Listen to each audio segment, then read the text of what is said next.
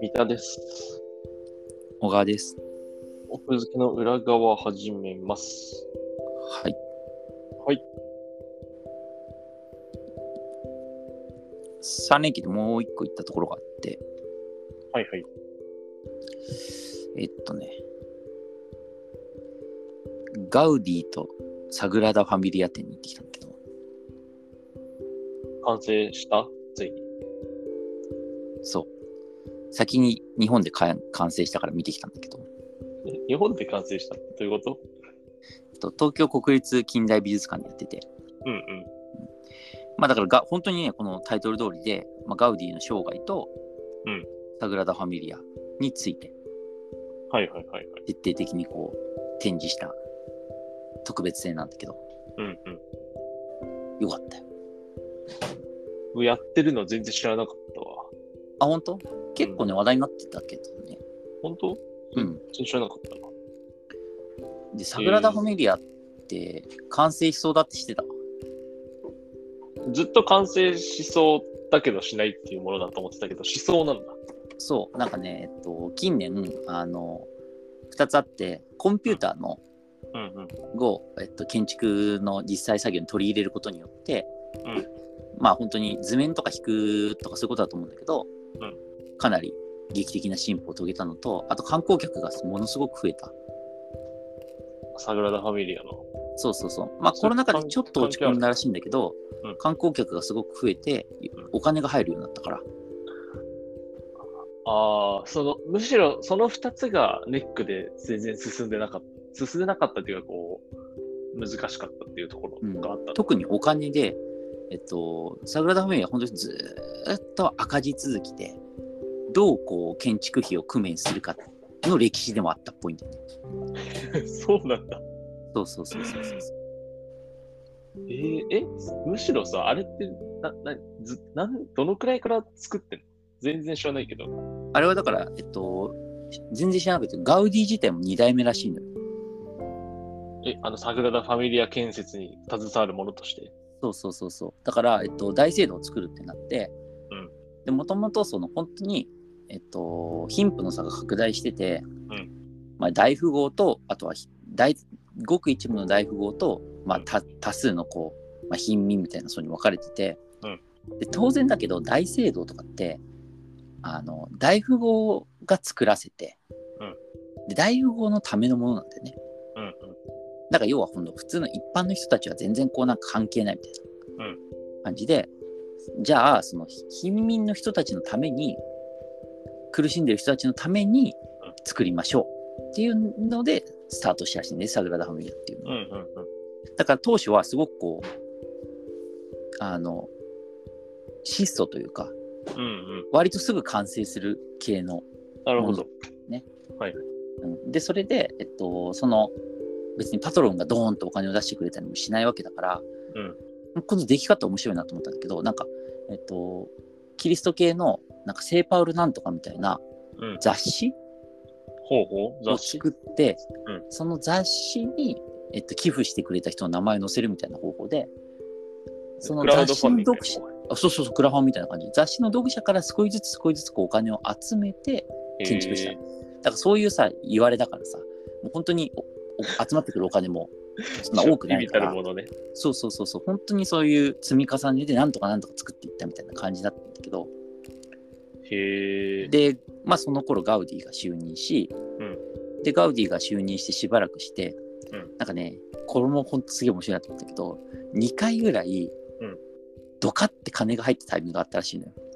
おう、よかったじゃん。そうそうそうまあ、寄付だと思うんだけど、うんうん。でそこからそこがガウディの面白いところでよしじゃあこのお金を使ってもうサクッと完成させようじゃなくて、うんわーいお金がたくさん入ってきたからどんどん豪華に すごいものにしようっつってめちゃくちゃ図面を変更してやっちゃったのよ、もうそこね。そうすごい金も手間もかかる図面に変えて作り始めちゃったと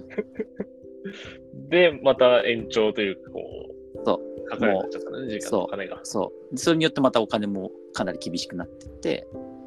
ずっとまたその財政問題みたいなのを抱え続けることになり時間も手間もものすごくかかるからもうガウディ自身も覚悟をしていて自分の生きてるうちはできないと。ああ、なるほどね。うん、ガウディ自体はいつ亡くなったんだえっとね72歳で、えっと、昭和元年ぐらいかな1900あ、出てきた。 20 1926。そうそうそうそうガウディはなんか、あれだね。よかったね。自分の名前が、その、なんだろう、暴走によってここまで広まって。うん、だからもうその一番最初のこうなんかあの貧民のためのとかってもうなくなってるわけよ。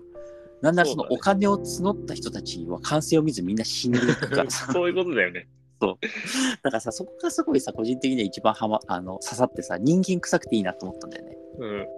結局そこでもちろんその、えっと、自分のキリスト教の宗教心の実践ではあるんだよ。うんうん。大聖堂を作るわけだから信仰のね。そうそう信仰のいだけどその信仰心を本当に完成させるんじゃなくてお金が入ってきた時にとにかく素晴らしいものにしようっていうのはさなんかこうガウディの人間臭いところっていうかさで職人魂があっそたうそう職人魂もそうだしさうん。なんかすごいいいなと思ったんだよねガウディ自身はさ、うんもちろん、キリスト教徒なのかなもちろんなんかねえっとね最初は別にラフな感じだったんだけどうんこれがやっぱり宗教のすごいとこで作っていくうちにどんどんどんどんどんどんどんどん傾倒してたんだってあ、キリスト教の方にも、経験な方向にどんどん行っちゃった。どんどんどんどん行ってて本当だから断食で死にかけるぐらいまで行っちゃったらしいすごいね。それはじゃあ、あの豪華にしちゃうわ。うんそ。でしかもとにかくそその方法はのガウディは本当理論を突き詰めて当時の流行とかも全部トランあの織り込んで作るからさうん。その全部にこう理由があってさ、はあ。うん、だからそういう意味ではすごいだから、えっと、糸を垂らすじゃんうん。糸をこうあの垂らして重りをつけるとさ放物線を描くじゃん、うんでそこの放物線がその神の放物線なんだっていうんでそれを例えば反対にして塔の高さにするとかさはあ。なるそういうその実験何年もかかってそれを実験してなるほ決めたりとかあと装飾にも一つずつ全部意味を持たせてど。装飾がすごいね。これ今、ガウディと桜田ファミリア店のホームページの写真、桜田ファミリアの写真見てるけどさ、うんなんか、すごいね、装飾が。マジで。これよく、まじまじ見ると。でガウディってちょうど時代の背景もあったみたいなんだけど、うんあのオリエンタリズムとかイスラム教とかが再評価されてたあとバロック様式とかうんうんうん。なんかそういうこれまでの今の流行りじゃなくてこれまでのこう建築の流れみたいのをうん再評価して取り込んでいくみたいなのがう流ん行った時期だったんだってうんうんうん。だからちょっと今さ見てもらってすごくなってると思うけどそれちょっとどこかしらなんかこうさあの東東わかる。なんか、ア中ジアっ東ぽさ感とといいううかか、そうそうアジア中っていう東とかアジアっぽさだからうんもともとスペインってほらアルハンブラ宮殿があったりとかイスラムとうん文化との融合があったりしたじゃんだかうんうん。らそういうのが結構全部反映されてるから独特のこうそう、独特の、なんだろうね。うんオリエンタリズ俗ムにと言われ言れうこばうそうかもしキれないけリスどト。教じゃないキリスト教教会って感じじゃないんだよねなんか、そうだね。うん、なんか、もっと丸いもんね、多分。キリストそう教そうそうだけだと。そうそうそうそうほうだかで、らねそ完ういう意味成でしちゃう。そうそうそうそうでさほら完成する前に行きたいじゃんだから行かねなきゃと思う完成したら、うん。 いや、完成。でも、あれだね、今は行けば、結構全貌が見えてるから、良さそうだね。あそうもうほ結構完成して2026年ぐらいにはもうなんかううメインの塔とかも完成しちゃうっぽいんだよね、そうだよね。このくらいがいいよね。なんか、ま、昔はさ、行っても、その、クレーンとか、そうそうそうそうその、工事中の布で覆われてて全然見えないみたいな。そうそうそうそう今もう結構中でイベントイベントっていうかだからそのやってるみたい入れるみたいなからさああ、じゃあ、今行くのがいいかもね、ほんと。そうそうそうそう未完状態だけど、しっかり見れるみたいな。そうそうそうそうへえ。その辺のね結構その歴史的背景と、まあ、ガウディがの特あの建築の特徴みたいなのを踏まえつつ、うん最後の最後であのこうなってますよみたいない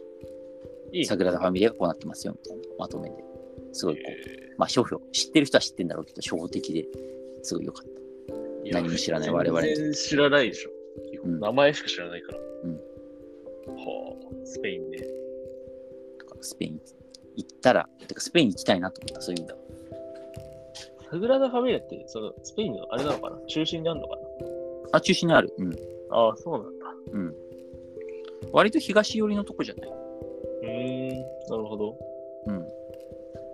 それをずっバルセロナの中心と。はいはいはいはい。にあバる。ルセロナか。うん。なるほど。ちょっと、そうね。これは、いいことを聞いたわ。 NHK でね、あの、映像、今ちょうどやってるみたいだから、そう、うーん、見てみるといいかも。そっち見てみようじゃあ。